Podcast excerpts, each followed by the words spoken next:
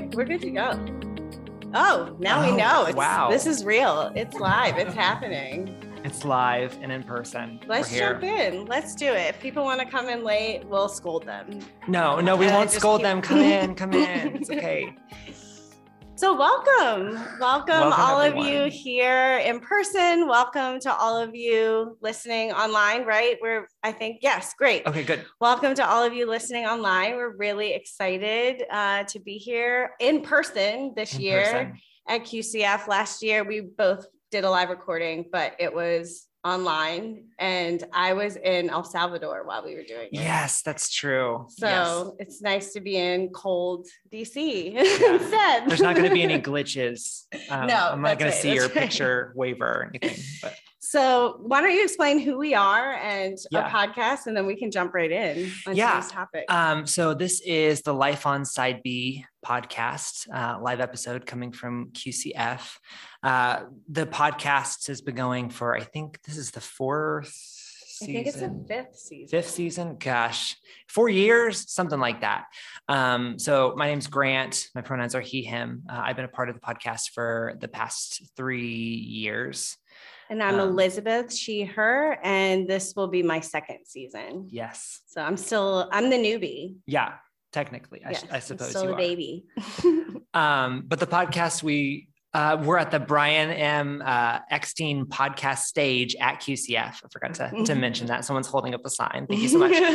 um, and yes, uh, the podcast is really um, exploring the lives of uh, side B LGBTQ Christians uh, from lots of different angles. We have lots of guests. Um, we've talked about lots of different subtopics within the side B experience. Uh, and so we're really excited uh, this season to talk about um, sort of this theme of reclaiming, which I think is familiar to a lot of us reclamation. Um, so we're going to be talking about a lot of different things uh, that we feel have been perhaps taken from us or tainted by our, our experiences in um, in our our church settings, our our faith communities, Mhm. and how we can go about taking those things back um, as as positive aspects of our spirituality and not just um, bad memories or scars. Exactly. So, like each episode, we're going to have a concept or a theme that we are reclaiming as queer Christians. Um, so, I'm really excited about this season and where it's going to go. And today, we're specifically reclaiming the concept of intimacy and the nature of intimacy. So, it should be a spicy one. I hope so. Um, and love to get all of your like feedback and thoughts. So we are going to have some time for Q and A at the end. At the end, um, so if you can start thinking of questions now and you want to throw them into the app, um, please feel free to start putting some questions in there. Uh, but I will say that because we're going to be really focusing on reclaiming intimacy, though we are more than happy to talk about questions around side B. And obviously, we're going to be coming at it from an angle of side B. We're not necessarily going to talk about broader side B concepts, if that makes sense. So, if there are things around intimacy and the side B experience that you guys have questions about, like please throw them at us. We'd love to engage with those. and we'd love, I mean, if you have other questions about side B, we we would love to meet with you afterward and chat. Yes, Um, please. I'd love love to chat over coffee in a very non-threatening way. Um, I know there's a lot of baggage with that. It's not a trap, I It's promise. not a trap. No, Not it a is a trap. trap. It is often very much a Yeah, trap. but th- not this time. Not this, not this time around. But So. Grant, let me ask you, what does it look like, or what what is the need? Why is there a need to reclaim the concept of intimacy? Why does intimacy need to be reclaimed? And I would say, starting off, like within the broader Christian queer experience, why do we need to reclaim this idea of intimacy? Yeah. Well, I think the things that come to mind for me when it comes to reclaiming intimacy um, as a queer Christian is it feels like for much of my young life, before I was able to really reconcile my faith and sexuality, intimacy was something always out of reach, Mm, uh, something that I wasn't allowed to have, or that um, maybe it was cast as like intimacy is something that you can get in marriage eventually mm-hmm. and and we're just preparing you to for that so intimacy is not for now yes it's yes. for later mm-hmm. Uh, and i think over many years i think that's evolved as i've found myself in in different communities i think there can be another iteration of that um, that's really um, in, in a lot of ways pro queer pro lgbtq mm-hmm. but still sort of places intimacy in in marriage and for me that's that's not something i plan on entering into yeah, yeah. Uh, so celibacy or i'm always going to do that the words sound too similar intimacy feels out of reach yeah. and so reclaiming it um, reclaiming the idea that intimacy is something that i can have mm-hmm. in my mm-hmm. life it's something that's a part of the the real abundant life that jesus promises us yeah well and i think like within the Christian experience, which is how I posed the question. But now I'm thinking it needs to be reclaimed even broader within the LGBTQ conversation because as queer people, we have been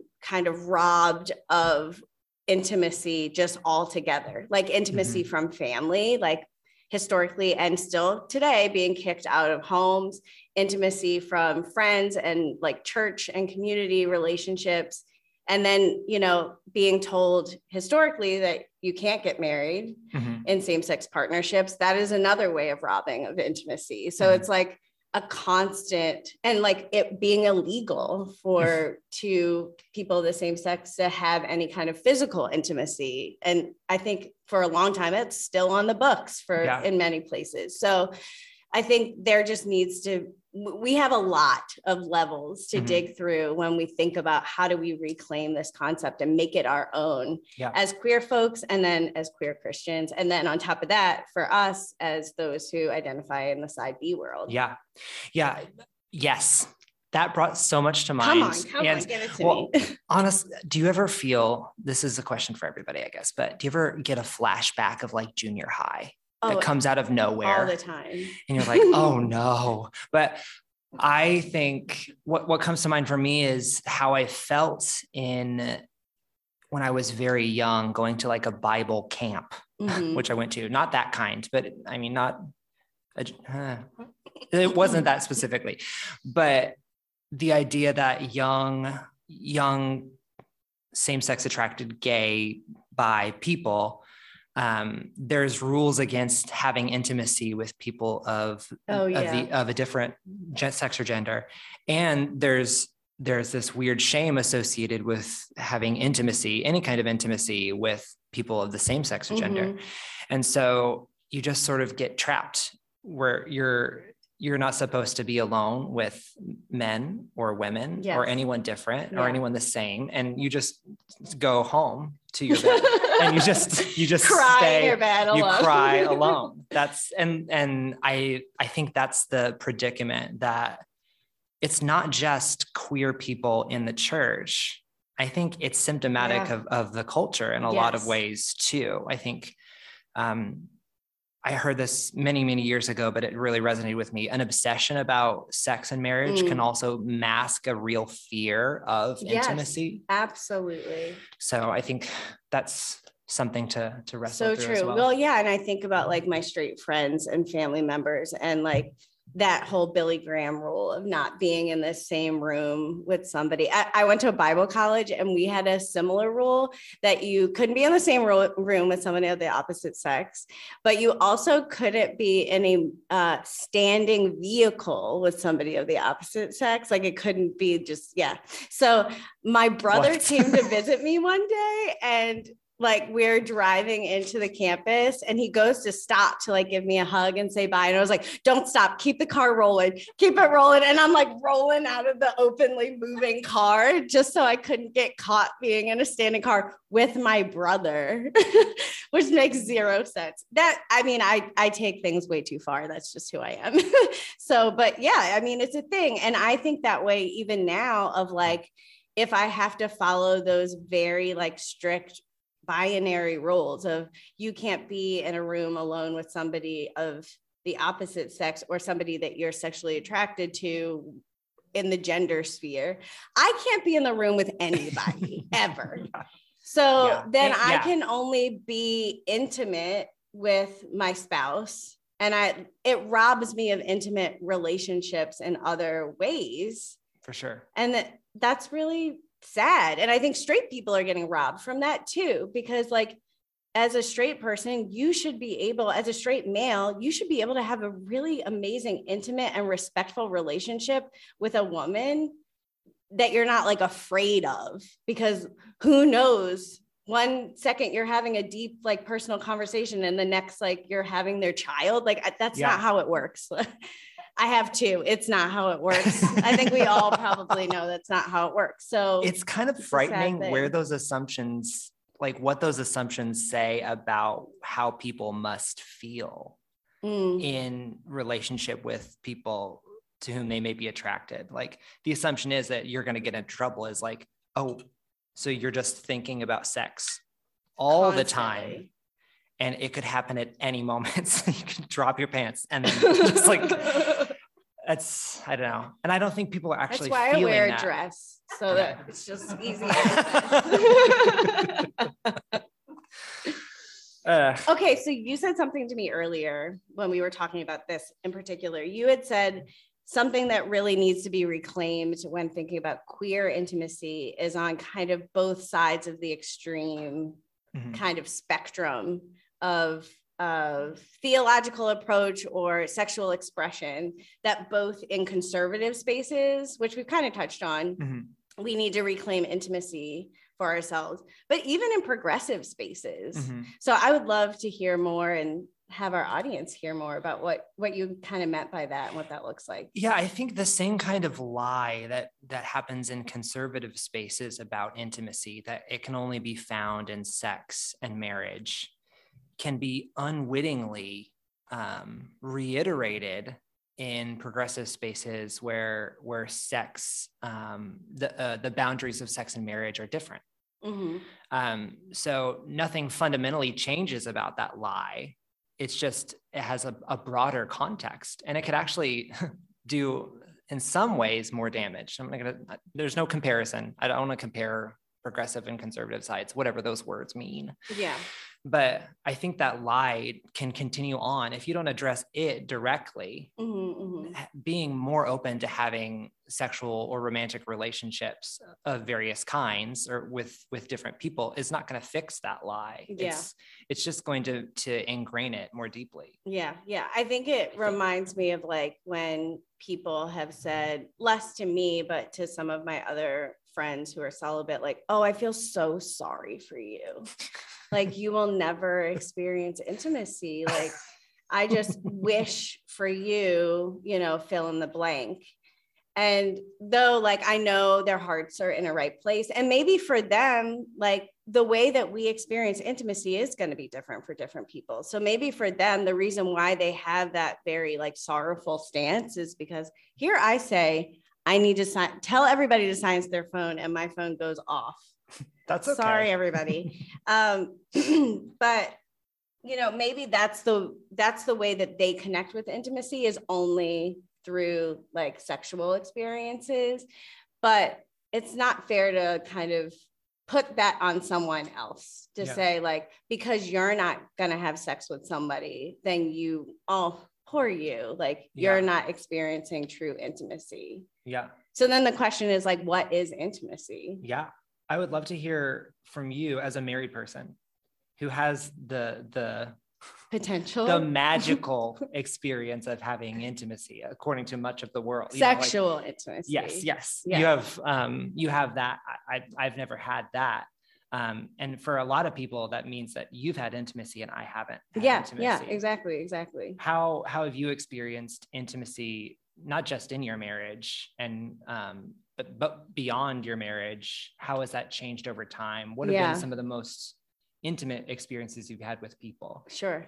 So I think in my marriage, for example, um, and I was talking to a friend about this yesterday. Okay, coming from a conservative Southern Baptist background and then going to a conservative Christian college, it I'm sure many of you have heard this narrative that it was like if it was a husband and a wife, a man and a woman marriage relationship, it's the woman's duty to like Ooh. fulfill their male partner's desire. And I can't tell you how many times I heard that casually and like authoritatively. There was a book, Every Man's Battle. There was like an every man's battle and every woman's battle. Okay, some some of us oh. deeply conservative people remember that that bit of trauma. Um, and I remember reading the Every Man's Battle book because I was like, I want to know what they're thinking. and there was this analogy of these like vessels or cisterns or whatever that every man has like five or seven of these like sexual vessels. Did you know this? You have these. I did not read vessels. this book. No, but it's it's in you. Did you know? they're there. Okay. And like it is a woman's job to like fill these vessels. And if you're not making sure that all of these vessels are filled in your male partner's life, then it is your fault if they cheat on you, if they are addicted to porn, if they are addicted to masturbation, it is because you are not giving them everything they need sexually. Right? Like, seriously, Grant mouth open in in awe. That's pretty and, shocking. Yeah, no, but it but it was real. Like that was really, yeah. and like I had a lot of friends that bought into that.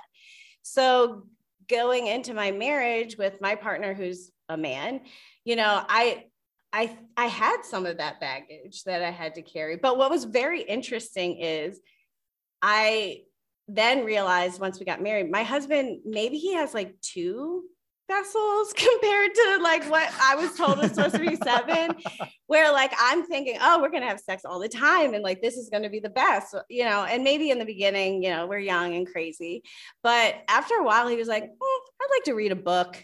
And I was like, really? and he's like, yeah, book sounds nice. I'll catch you tomorrow, you know? And I just I I became really grateful for that because it wasn't my duty. And then as my we've been married for 13 years. So as like thank you, thank you. As our relationship has grown and developed and like our libidos have changed and two children and all of that, like now I'm less interested and there are times where I feel really guilty and I'm like, I'm really sorry. I just am not really feeling it. And he's like, but, and then I'll be like, but I'll try. Like, cause remember, I got to keep these vessels full because Lord forbid, you know. And he's like, no, I don't want to be physically intimate with you then. Like, this needs to be a not just a consensual thing, but like a loving act from both of us. And if you're just doing this out of some sense of obligation, why would I want to? That makes so that much kind sense. of relationship, right?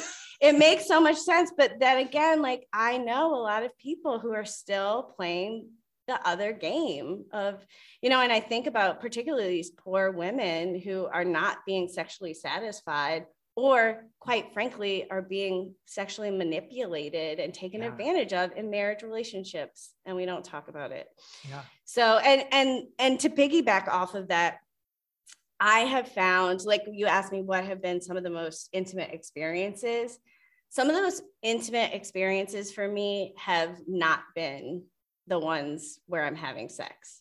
Like one of the most intimate experiences for me was well two was the birth of my two kids. Mm. because like i was eyes locking with my husband just watching him adore me as i'm bringing in you know life into our family. And then for our second child he came out like in 45 minutes and there was nobody else there. It was just me and him for 45 minutes. The midwife didn't make it my child was born on the toilet, so we call him our toilet baby.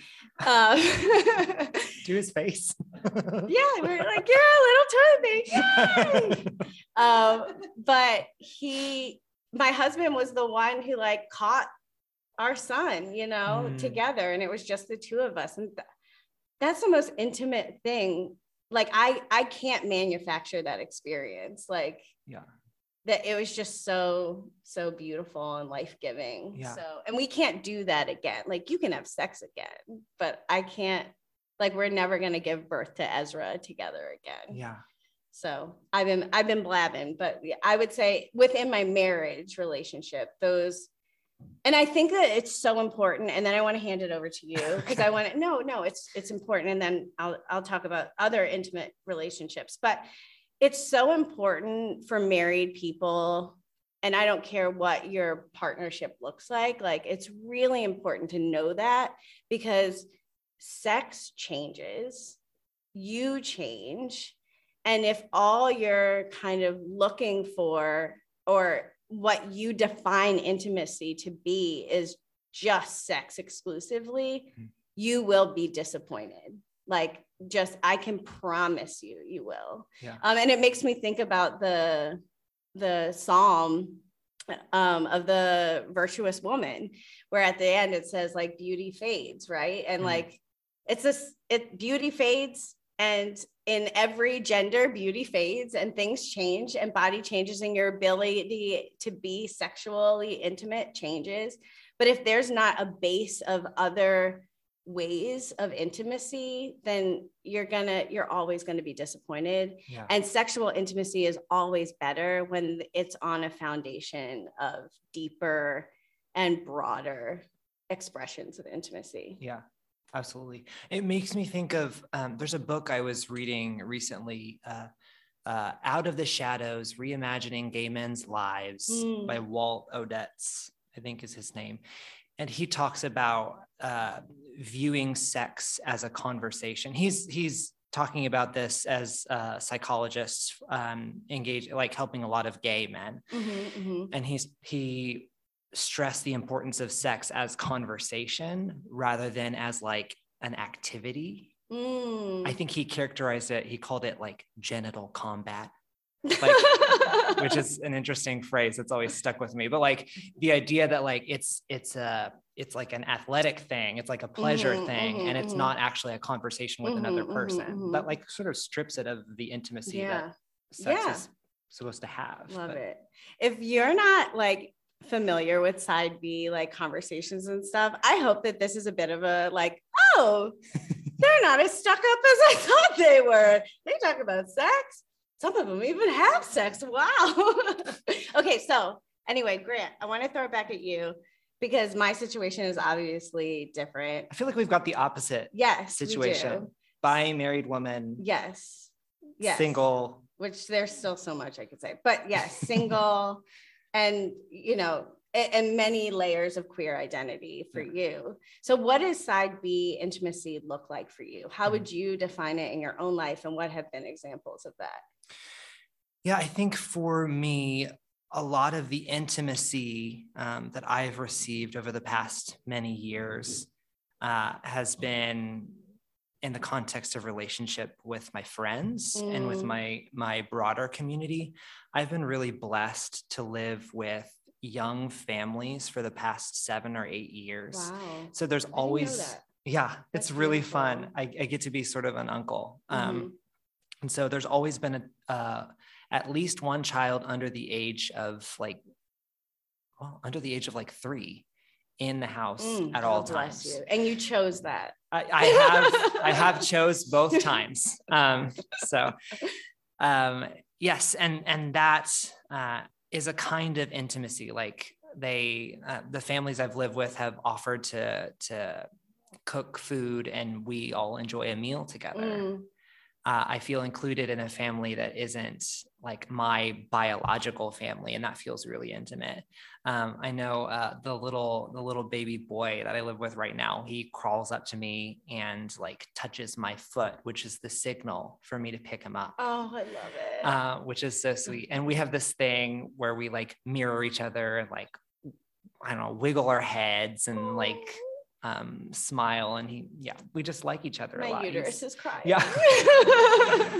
um, yeah, so that's that's the kind of intimacy that's meant so much to me. Um, I know I also have a community of friends in in St. Louis where I live.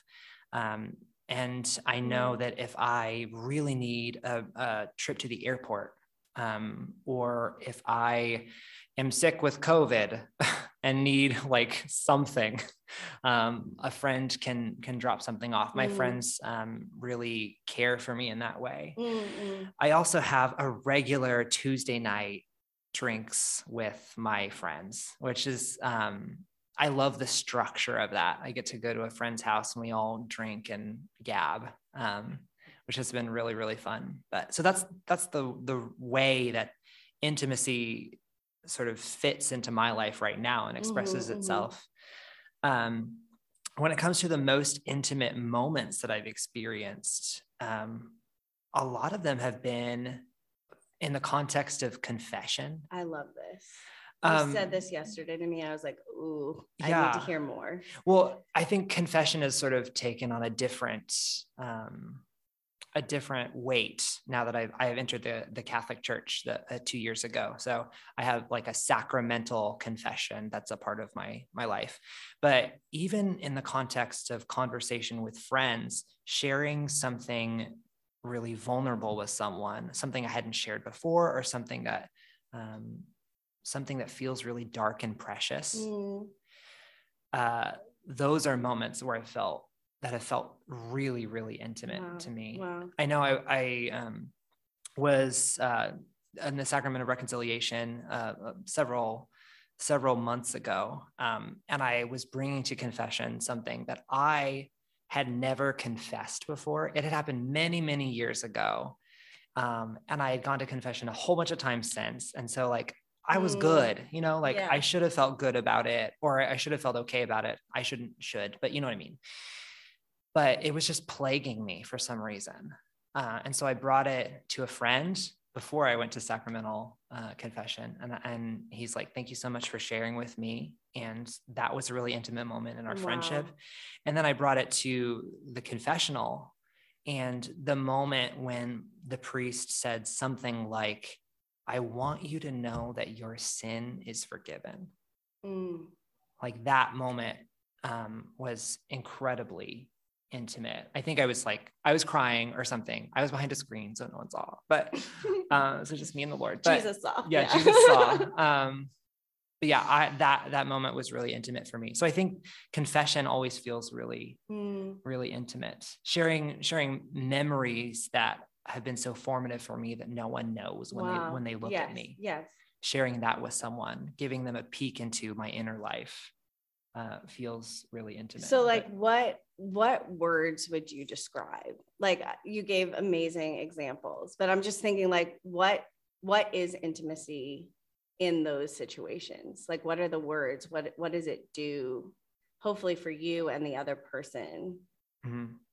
Like, it's it's vulnerability. Yeah, yeah, and I I've often thought of vulnerability I mean, if you take it very literally, etymologically, it's openness to being wounded. Mm. Like you can be really hurt. Wow. You can you you hand someone something that's very sharp, very sharp and dangerous, and they can really hurt you with it if they want. Mm. And so it requires a lot of trust. Um, and it, it feels like it unburdens you like if you can trust this with them yeah yeah. then your circle of safety increases. I was going to say like vulnerable or um intimacy is uh vulnerability and then it's trust. Mm-hmm. like it's and it's freedom. Like there's freedom in it and a, a, thing that I was thinking about when I think about other examples of intimacy is um, I have an eye disorder. And so reading and writing is like my enemy. I hate mm. it. and it has plagued me all of my life. And for, I shared this in the, there was another breakout session for like invisible disabilities and chronic illness, which was beautiful. Yeah. Um, and something, I, it was always something I was embarrassed of and I didn't want anyone to know. I had a lot of things that I didn't want anyone to know growing up. We're unpacking yeah, stuff. Yeah. So, you know, something I, I hid and I didn't want anyone to know until I got to college when I was away from my family, who were the only ones who knew that I had this, who were the only ones who helped me. And now I'm by myself and I need to read large textbooks and write long papers. And I was like, I can't do this. Like, I physically can't do this without being vulnerable to somebody else right now. So I asked for my friends to pray for me and I told them about it. And then out of nowhere, friends were coming up to me and saying, like, hey, can we wake up early with you before class and read you the chapter of the book that you have to read? Yeah. And they weren't even in the class, but they sat with me. I'm gonna cry. Ah. Yeah. They sat with me in my room early in the morning and just would read to me long sections of, you know, books that they didn't need to read and yeah. they had tons of other things that they needed to read. So it was the vulnerability of putting myself in a place very humbly where i had to listen to my friends read to me. Yeah. But then also receiving their love and receiving that their ability to look at me as an equal yeah. even in a place of vulnerability. It was so freeing. Not to mention i got to do my readings and write my papers. yes. Yeah. And I graduated with very good grades. And I can attribute that to the ways that yeah. I was able to be intimate with people that I loved. I love that. It, it reminds me of my favorite um, biblical passage is the story of the raising of Lazarus. Um, Whenever I, Grant talks about no, this story, I, there's there's different there's different. You're going angles. to church, y'all. Can, We're about to go to church. No, no, no. but thinking about um, how the miracle is inherently communal, because Jesus, there are three commands Jesus gives in uh, the the the story of the raising of Lazarus. And the first and the third are to the community around the tomb, not mm-hmm. to Lazarus. Mm-hmm. The first is to roll the stone away, and, mm-hmm. and the third is to unbind him and let him go.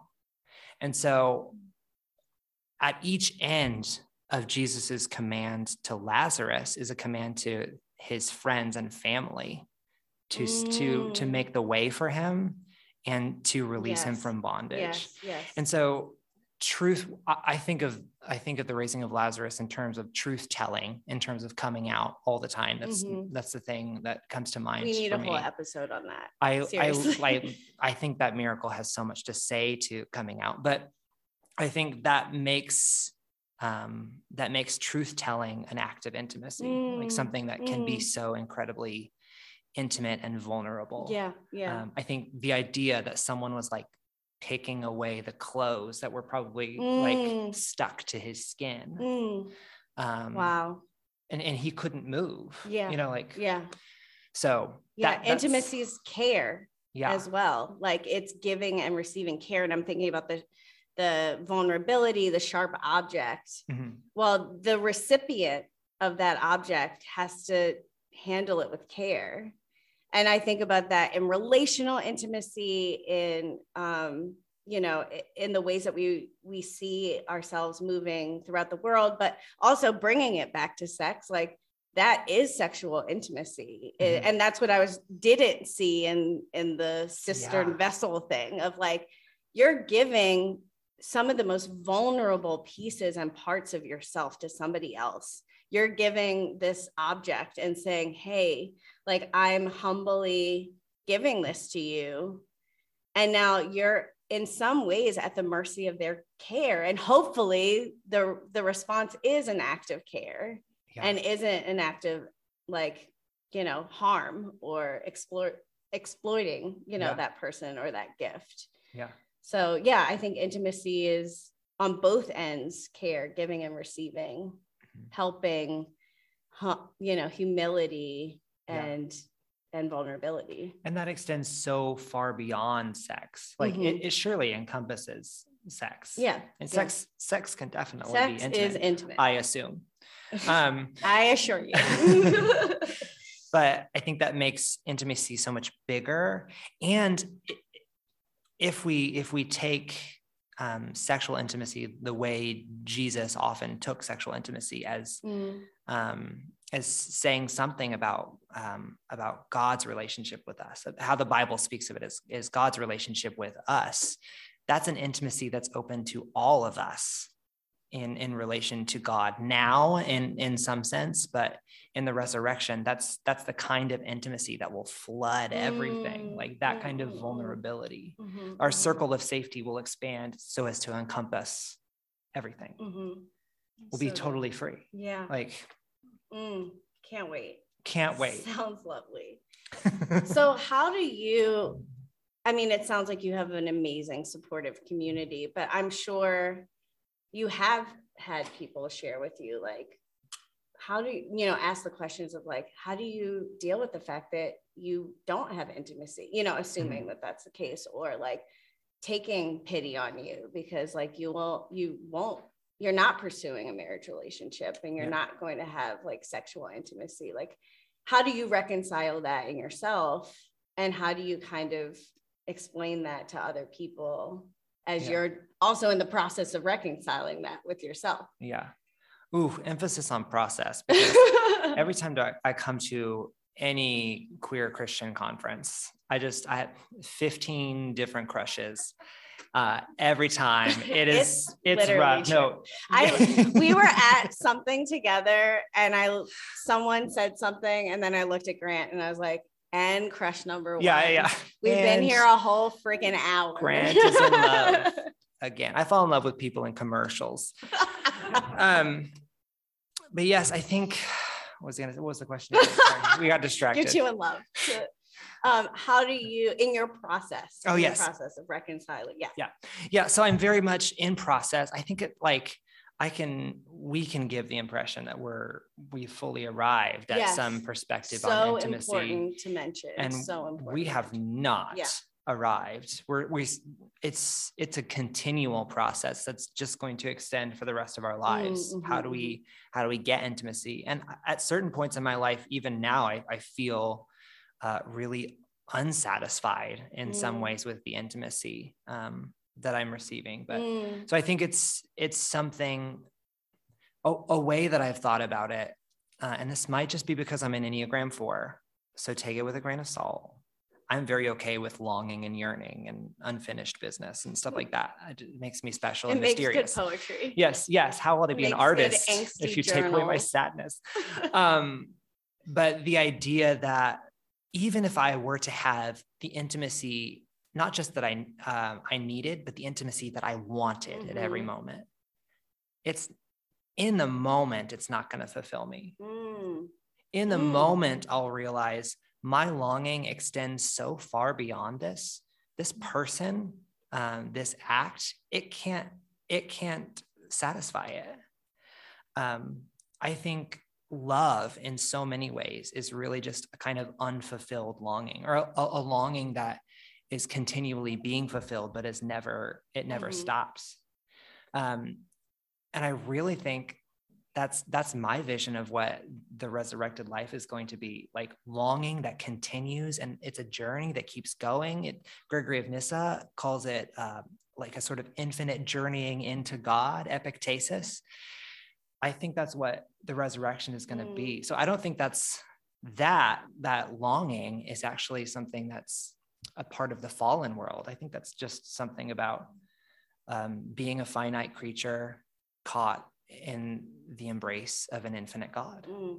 So it, it's almost like it's pain with pleasure in the sense of like it reminds you that there's always going to be something greater. yeah there's always so much more because Yeah. god is always so the much best more is yet to come, yes as we learned from it was Karen. Yes Karen yeah, on yes the best is yet It to gets come. better, Yeah. Oh yeah. yes. It gets better. Exactly. Exactly. Oh, I love that. So I- I have a question also. Sorry, not to keep focusing on you, Grant, yeah, but gosh, this wasn't an interview was it, this it- was a, it's, it's this was a dialogue um, well, I'll, I'll jump in, but how do you ask for intimacy? do you want to go first I, I can't say what I was gonna say. you go first. I don't know. I think the the struggle that so many have when asking for intimacy is that you don't want to feel clingy or desperate or needy. Mm, Um, and I think in a very real sense, everyone is really desperate for Yeah. intimacy. So we're all feeling that. Um, I think it can be um, it can be awkward and maybe unhelpful to ask for a level of intimacy that you haven't worked toward with uh, with another person. mm, Intimacy without any story Yeah. um, so i think i think intimacy now that i think about it intimacy sort of requires a shared story for it to Wow. be Yeah. to be intimacy so Mhm, mhm. jumping straight into like uh, a, a, physical affection or an emotional affection that has no real background yeah. can be really dangerous and can feel um, can be really awkward and so I, I, try not to do that in my best moments uh, as much as i want the kind of intimacy i want yeah, but. Um, that's it's mostly just a reflection and not advice so take that take that with a grain of salt but but yeah. there are ways that you found that you can or people that are in your lives where you can say hey i need i need something from you. Yeah i think that in itself asking requires so much trust absolutely. and vulnerability. Yeah yeah totally. I feel the same way and i think i think asking in the context of my marriage for intimacy is oh, yeah. always super weird. Like you don't think that it would be weird, but it actually is very weird. um, and then I think also asking and longing for intimacy outside of my marriage. It's weird, but it seems like it's more weird because of the way that our Western society has told us it's supposed to be weird. Like recently I've been feeling I have I have anxiety, so I'm always feeling anxious, but I've been having this anxiety over like my family doesn't look like the standard American family because it's me, my husband, our two kids in our house, and then my best friend. And she is in our family. Like literally any way yeah. that you can describe somebody being in someone's family, she's in it. And I I, we get questions and you know side glances and it's fine and i deal with it. But at the same time like that's not how i grew up. Like yeah. we barely had like family friends over our house let alone you know have somebody live with us and be a part of our family. So to my family she's just like our roommate. But to us she's are a, a, an entity all of our own that we honestly don't even know how to put words to, mm-hmm. which I love because it's like it reminds me of David and Jonathan a lot. And I was thinking about what you were saying when you were talking about Jesus and and and um, Lazarus and that that whole story of like I there's a temptation and I might step on some toes, but there's a temptation that I've seen to kind of write in between the lines of David and Jonathan's story. Um, but I actually think if we're broadening the understanding of intimacy, mm-hmm. I don't need to see David and Jonathan as like sexual partners or like these romantic partners. Like the fact that David says that he loved Jonathan more than some of his wives to me is like, wow, that's intimate. Like you yeah. can have that depth of intimacy and in many ways like i we have that in our family of like i don't know what to call our masha that's her name because there's such a depth of intimacy in that relationship that there's not a there's not an american or an english word for it and mm. if you mm. have it do tell me yeah. but there's not you know and so yeah it just makes me think of like how hopefully all of us can can question and broaden what are the narratives of intimacy that we've been told and how can we like how can we rewrite them through the lens of the intimacy that God has created. And I would say the intimacy that Jesus offers us too. Yeah. Which kind of leads me to what I would love for us to kind of talk about next is what does it look like to be intimate in our faith with God mm. and with Jesus? Um, we're at a Christian conference, right? Like yeah. we should probably bring him up every now and again. So like what what does intimacy look like for you in your faith practice with mm. Jesus? What yeah. has he offered you? Um, well, that's probably changed over many years. Part of um, one of the threads that uh, hooked me and got me entering the Catholic Church uh, is Lectio Divina mm. um, and sort of imaginative, like contemplative prayer. Um, and so I had a po- really positive experience with some um, some Catholic campus ministers in college and they su- suggested like um, one of them is a nun now she's like so invested in her faith it's it's beautiful mm. um, she talked about an experience she had where she imagined herself in a biblical story and relating to Jesus and talking with him and seeing his face change and like having such an intimate experience face to face with Jesus. Um, and she like mm. got ice cream with Jesus, you know, like it was, yeah, it was yeah, an yeah. interesting, like, um, she had a whole, um, a whole interaction with a person, Jesus. Mm. And so I thought one day that I was going to do that. So I, I was living in Southern California at the time, and there was um, a mountain, a mountain. It was a big old hill uh, in the area, and you you had to spend like an hour walking up it to get to the very top. And at the top, there was this sort of outcropping that I probably shouldn't have gone out on, but I did. And I sat there and I took a notebook and I took my headphones and um, I think I think I took a Bible and I sat there and I had an imaginative um, experience, a prayer mm. experience with um, I think it was the the pool at Bethesda, the the man um, who was healed by Jesus at the, the pool of Bethesda.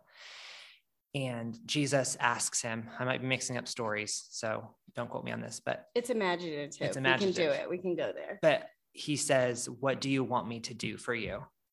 Is the, the question he asks the man. And so I imagined Jesus asking me that question hmm. What do you want from me? What do you want me to do for you? And that it was like it w- I was experiencing Jesus being vulnerable with me. Wow. Being intimate with me. Wow. Um, wow. And of course, I'm a crier, so it was just like tears flowing down my face. Mm. Um, I was out on on the, and no one was around me. I think some some hikers walked past me and like, like stumbled oh, away. They're like, "Oh, he's." but too intimate. Yeah, go. too intimate but those kind of experiences have always been really um, really powerful mm, mm, mm. for me really it important. reminds me of book plug not my book but an amazing amazing book that i'm rereading i think for the third time called spiritual abuse and religious addiction mm-hmm. it's this little tiny book that probably most people have not heard of but is fantastic and one of the opening stories is about this woman who calls on her priests um, to come to her home because her husband doesn't go to church and he doesn't pray as much as she does. And she's very concerned about his eternal soul and his spiritual health. And she brings these priests in and she's like, we need to have a prayer meeting. We need to like pray over him and cast out this demon of whatever. And they said as soon as they got there, they realized that she was the one that needed the prayer, not her mm. husband and that she had become so addicted to praying and to fasting and to church going that she was she wasn't actually allowing God to be intimately a part of her mm. life. Hmm. Like she was segmenting and she was using it as a tool to cover up her own hurt and like and vulnerability. So instead of praying for him, they prayed for her. And then during the prayer, this woman has this vision where she's like, I saw Jesus come to my house. And he came and he and i thought oh my house is dirty. I should have cleaned it if i knew the my lord and savior was coming. Um, but he walked past her and then he said where's your husband? And then she i don't know if she answered whatever. But then she looked for jesus and she's like where is he? Where is he? And then she finds him sitting on the couch with her husband watching football, which is what she had complained about him doing the whole time. and she realized like that's what Jesus wanted to do all along. Mm. He just wanted to be with us yeah. in our in our everyday lives, in our all in all of our situations, in the intimacy of things, not just in the pomp and circumstance. Yeah. Anyway, so so beautiful. Beautiful right? It's a great book. Okay, we have about 10 minutes left, and we would love to open the floor up um, for questions. So we have a lovely gentleman here who's going to pass around a mic if anyone has any questions on the floor. Um, please feel free to share. And then we'll check the ones also on the app. Uh, there's a lot. Oh, oh whoa. Well, here we go. Here we go. Um, the first person who asks a live question, I will give one of our lovely kaleidoscope water bottles, chosen family water bottles too. So have a question ready, folks. Sorry, online people. okay. Um, so let, let's do online first. We'll grab one of the first questions. Do you want to, can you read one of them? Um, yeah, let me find one real quick. Unless anyone here has a one ready to go. Got it? Okay. You keep looking and I get, you get a Okay, water perfect. bottle. The second person can get the water bottle. I'm, I'm good actually. Okay, I okay. to Ask a question. Um, I guess I've heard quite a lot about intimacy in general. Um, but I was curious about physical intimacy on a side B perspective, because obviously it doesn't need to just be sexual. So There's- good. Yeah. That's a really good question. Do you want to start or do you want me to? Uh, you can start if you'd Okay. like. Yeah, no, I love that question. And, you know, I, I want Grant to have more of the floor, but um, I, I think it's still important for there to be physical intimacy for married people. That's not just their spouse too. Mm. Wild concept. So like I'm a very physical touch person. So I love like holding my friends' hands and like, you know, hugging and embracing and watching a movie like snuggled up against, you know, a friend of mine. And let me be honest, like there are times where I have to realize, okay, there needs to be physical boundaries because maybe this is not the most healthy of physical relationship or, you know, I it, this isn't the moment for that. And I I need to honor my spouse, you know, obviously, but I I think it's so important for me to have a physical have other physical relationships with other people that isn't necessarily sexual and hopefully it's a gift that I can also give my friends that they don't feel like oh well you're just now you can only touch this one person like you'll never I'll never be able to have like a long embrace with you anymore because you belong to somebody else like no like we're all a part of this family so I'm all about as much physical touch as, as I can get. My friends know it. Uh, yeah, I'm I'm a pretty physically affectionate person as well. It's something that I really um, appreciate and I I long for a lot. Um, I think I have to temper myself because it can become um, a, a way to chase an experience rather than to engage with the Mm, person, that's and good. that's always dangerous. Yeah. because that that is objectifying, even if it's not about sex Wow. Um, because you can make the other person a thing that actually just brings you comfort. Yeah. Yeah. Um, so, so that's something I think about a lot. Um, but yeah, I have friends who I'm I'm physically affectionate with, and that's really meaningful for me. Um, I think one of the um, one of the painful painful parts of intimacy in our modern cultural concept is uh, our, our context is is desirability politics and so this idea that like if you're if you're prettier if you're more like um conventionally attractive or like stereotypically attractive then intimacy is is easier for you to access and so that's something i want to be really Mm, careful about and how I engage with other people. I don't want to to offer intimacy um, just because people make me feel good. I want to offer intimacy to people because it's because I'm trying to be Christ. I'm trying to to live as Christ would live, and He offered physical intimacy to people yeah. uh, that the culture did not expect Him All to offer time. to all the time. Mhm, mhm. So those are some of the things um, that I think about. Uh, Thanks Yeah. for the question. yeah, thanks.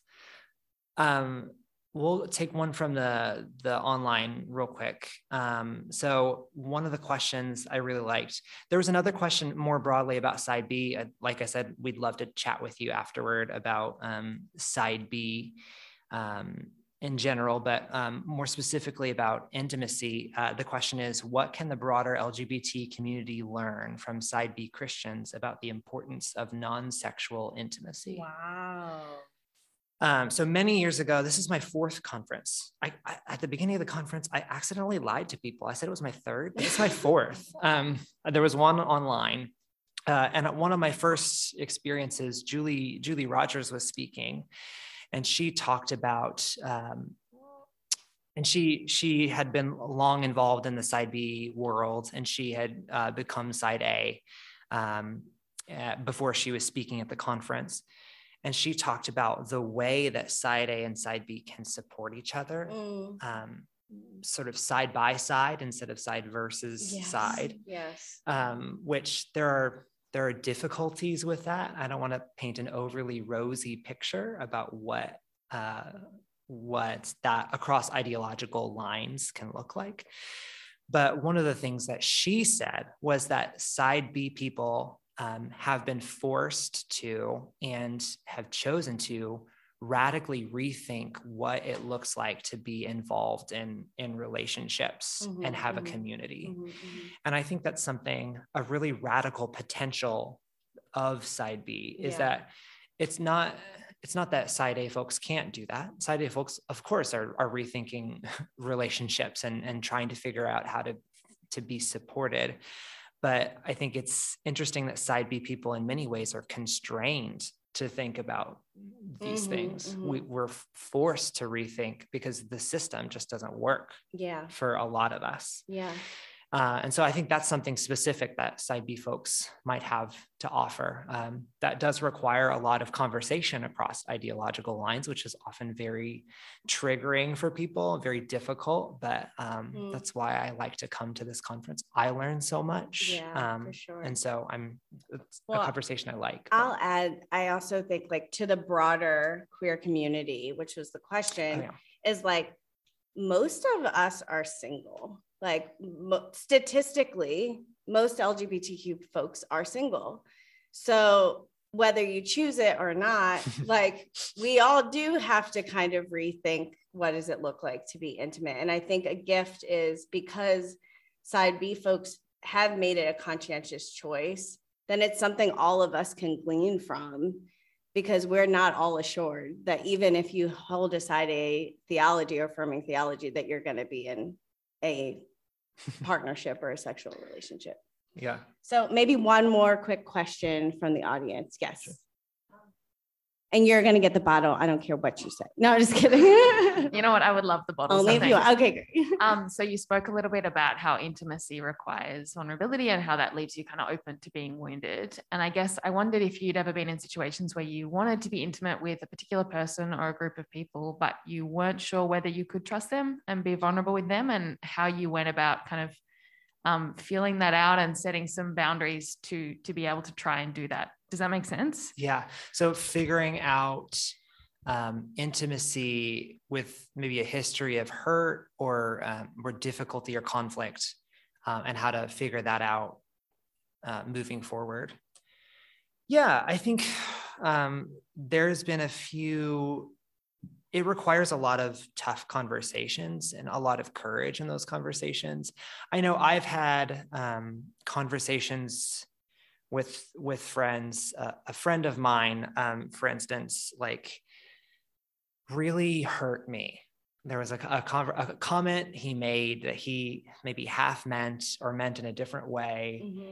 and it was related to a lot of other comments that that um, had really hurt me in the past. And i said i'm sorry i need to take a break.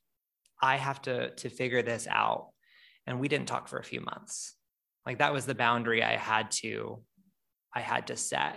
And it was really painful too, because at points um, we would try and reconnect, or he would try and reconnect. And I said, and I would, I would have to say like, I can't right now. I don't have the capacity to do that.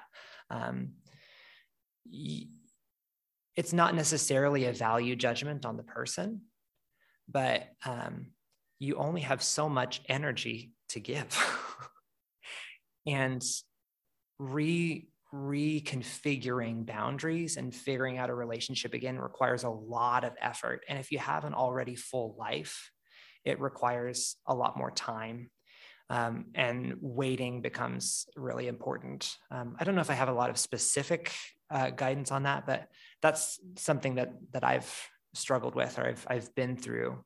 Um, and then it was baby steps back into relationship. So we've uh, talked more afterward, uh, and we've had sort of more stilted, formal kind of conversations, trying to re-figure out the kind of relationship uh, we were going to have. But thanks, Grant. Thanks for the question. And I wish we we we were like ten minutes should be fine, right?